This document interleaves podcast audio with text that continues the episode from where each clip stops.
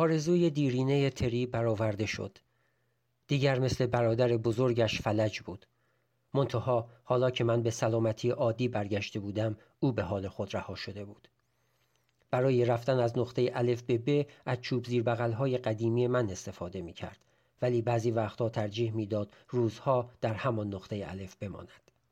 سرانجام بعد از اینکه نیازش را به چوب ها از دست داد به اسایی براق از چوب سیاه رو آورد. اتاقش را از هر گونه اسباب ورزشی پاک کرد. پوسترها عکسها بریده های روزنامه توپش چوب کریکت و عینک های شنا. تری می‌خواست فرار کند ولی چطور می‌توانست؟ نمی‌توانی از پای خودت فرار کنی خصوصا از پایی که وزن رویاهای برباد رفته را بر خود حمل می کند. مادرم سعی کرد مثل بچه ها با او رفتار کند تا پسرش و همینطور خودش را آرام کند. هر روز غذای مورد علاقهش سوسیس و لوبیا را درست می کرد. سعی می کرد بغلش کند مثل بچه ها با او حرف می زد و مدام موهایش را نوازش می کرد. اگر اجازه می‌داد مادرم اینقدر پیشانیش را ناز می کرد که پوستش کنده شود. پدرم هم افسرده شد. حرف نمی‌زد و زیاد غذا می‌خورد و بطری آبجو از دستش نمیافتاد و کابهای تری را مثل بچه مرده بغل می گرفت. چاق شد. مثل دیوانه ها غذا می‌خورد هر وعده را جوری می‌خورد انگار آخرین وعده است در عرض چند ماه شکمش بیرون زد و هیکل لاغرش دستخوش تغییری ناگهانی شد بالاخره کمر و باسنش هم درگیر شدند و به اندازه یک چهارم اینچ از عرض یک در معمولی بزرگتر شد انداختن تقصیر تمام این بلایا به گردن من تنها چیزی بود که کمی سر حالش می آورد. برای افشا کردن احساساتش به روانپزشک نیازی نداشت. نمی توانست مقصر دانستن مرا درونش دفع کند. سر میز شام در حالی که چنگالش را به شکل تهدیدآمیزی مثل صلیب یک جنگیر توی صورتم تکان می‌داد هر چه می‌خواست بر زبان می آورد. خوشبختانه با بازگشت دوباره وسواس قدیمیش حواسش پرت شد. زندان روی تپه.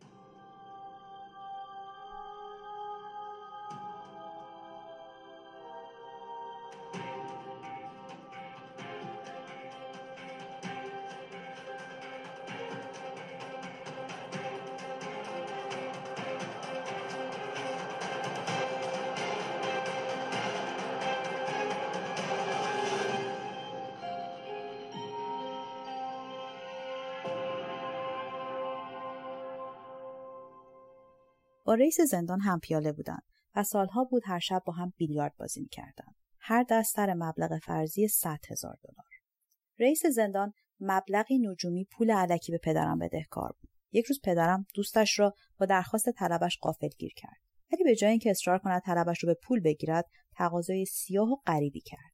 اگر رئیس زندان کپی پرونده زندانی ها را از دفترش برایش میآورد حاضر بود 27 میلیون دلارش را بیخیال شود بعد از نابودی آینده فرزندش تنها چیزی که پدرم می‌توانست با آن افتخار کند همکاریش بود در برپایی زندان.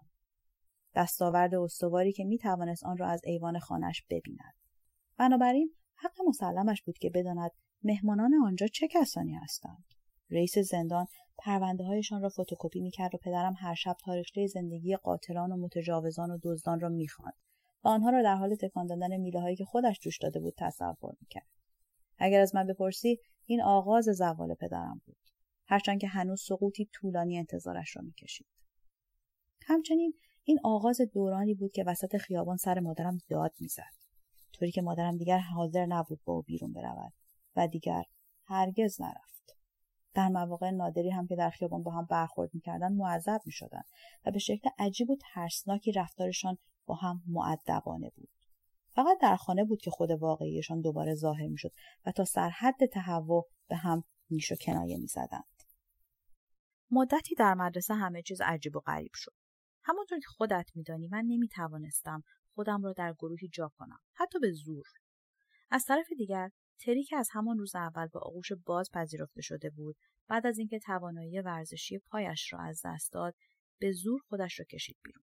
وقتی لنگ لنگان در مدرسه راه می‌رفت و اسایش رو روی پای همکلاسی ها میگذاشت و تمام وزنش رو روی آن میانداخت چشم از او بر نمی داشتم. شخصا فکر می کنم فقط یأس نبود که او را سرد و رزل کرد. یک جور واکنش بود. به ترحم بیپایانی که مجبور بود با آن دست و پنجه نرم کند.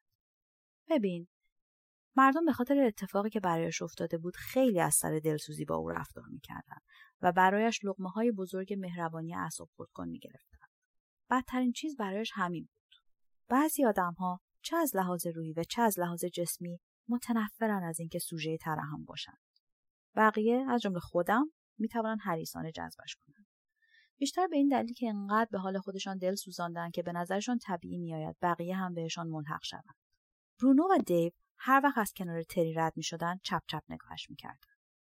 تری سر جایش میستاد و لبخندی مصنوعی تحویلشان می‌داد. این کار به مسابقه چشم قره ختم می شد.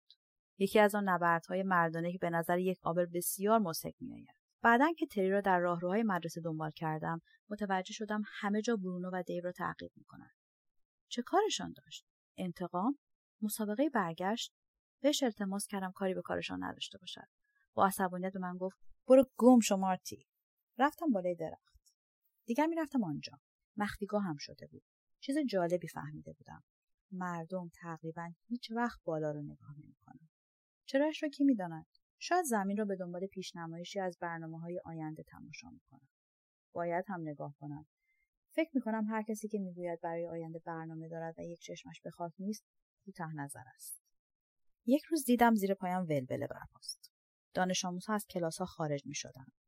در حیات این طرف آن طرف می دویدند و داد می زدن. گوشم را به همان شکل غریبی که آدم ها موقع نیاز تیز می کنند تیز کردم. داشتن اسم مرا فریاد می زدن. شاخه را چنان محکم بغل کردم که در تمام بدنم خورج چوب فرو رفت.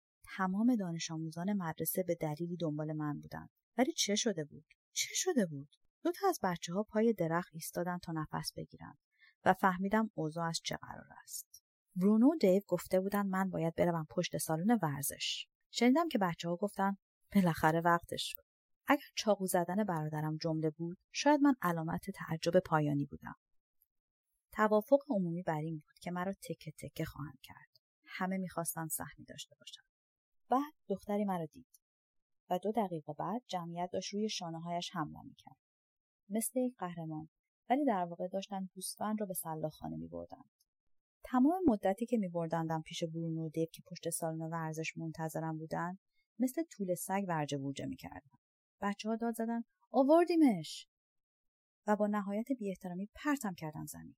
آرام از جا بلند شدم. همینجور علکی. می‌شد بلیت فروخت. داغترین نمایش شهر بود.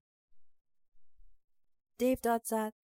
مارتین اگه کسی هر کسی یه وقت بهت دست بزنه یا کتکت بزنه یا حالت بده یا چپ نگاه کنه میای پیش منو به من میگی تا نابودش کنم فهمیدی نفهمیدم جمعیت هم نفهمید تو الان تحت حمایتی باشه گفتم باشه جمعیت ساکت شد دیو چرخید تا باهاشون روبرو شود. کسی که مشکلی نداره. کسی مشکلی نداشت. مثل ماهی به قلاب افتاده پیش و تاب میخوردن. خیلی خوب. بعد دیو رو کرد به من و گفت سیگار؟ جم نخوردم. مجبور شد سیگار رو گوشه لبم بگذارد و روشنش کند. حالا پک بزن. پک زدم و مثل سگ به سرفه افتادم. دیو دوستانه پشتم زد و با لبخندی دندانم و گفت طوری نیست پسر و رفت جمعیت هاج از آن بود که تکان بخورد سعی کردم تعادلم را حفظ کنم فکر می‌کردم رفتم کتک بخورم نه اینکه نجات پیدا کنم حالا یه گونه محافظت شده بودم. مثل ماهی پفکی باد شدم. رو کردم به گله گیج و با چشمم حریف طلبیدم. همه نگاهشان را ازم دزدیدن تا آخرین چشم.